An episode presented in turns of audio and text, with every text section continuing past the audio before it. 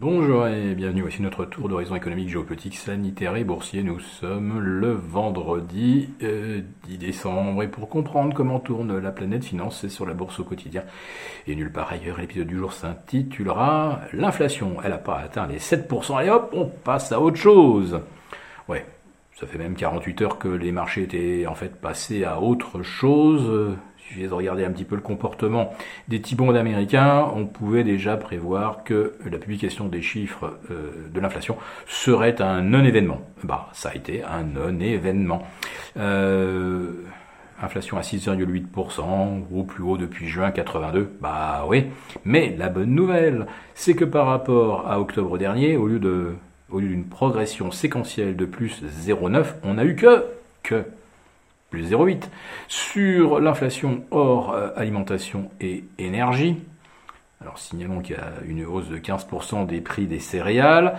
On a euh, observé donc une progression de 0,5% en séquentiel. On attendait ou on craignait plutôt plus 0,6. Et grâce à ça, on reste en dessous du seuil psychologique des 5% à 4,9. Voilà, donc 6,8 euh, en chiffre brut, 4,9, encore CPI, ouf, sauvé. On ne repart pas sur de euh, nouvelles anticipations d'un changement de ton de la Fed. Elle va donc dérouler son plan, auquel le marché est déjà préparé. Accélération du tapering dès le 15 décembre. Hausse de taux probablement en juillet 2022. Mais si d'ici là, l'inflation devait encore ralentir, sous les 6, voire 5%.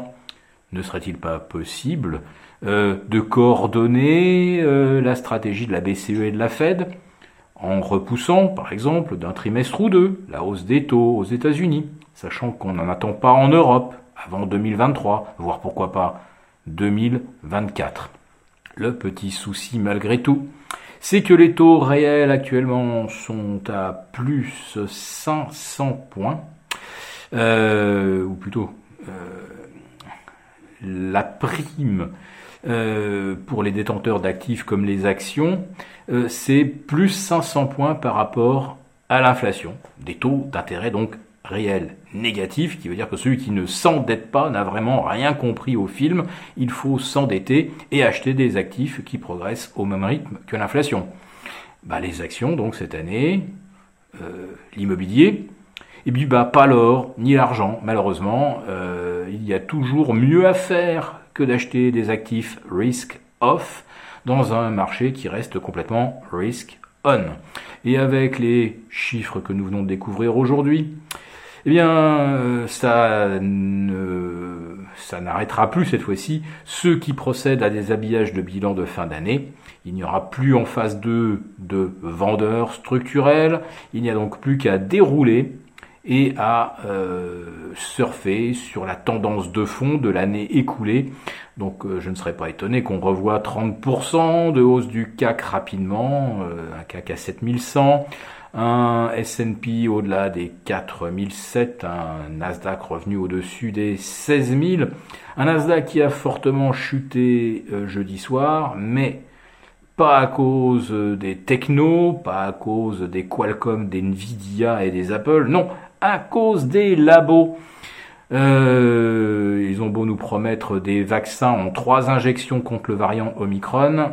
Si Omicron c'est un rhume et encore, euh, qui va accepter de se faire piquer trois fois avec un traitement expérimental euh, je dis bien traitement et non pas vaccin, car ce n'est pas un vaccin, ça n'en sera pas davantage un.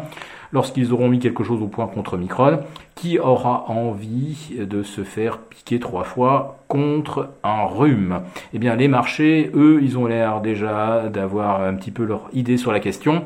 Euh, BioNTech, Moderna, même Valneva, et tous les producteurs de vaccins, ceux qui sous-traitent également, hein, euh, ceux qui sont produits par Pfizer et Moderna, bref, tout le monde a euh, joyeusement plongé euh, jeudi soir sur le sentiment, effectivement, que la pandémie, elle est un petit peu terminée. il faut se souvenir quand même qu'historiquement, la grippe espagnole, elle a duré en fait trois hivers, trois, trois épisodes, que la grippe de Hong Kong a duré deux hivers, euh, donc 68, 69 et 69, 70, mais que c'est très très rare qu'une irruption virale s'étende sur des années. Évidemment, ça n'a rien à voir avec la grande peste.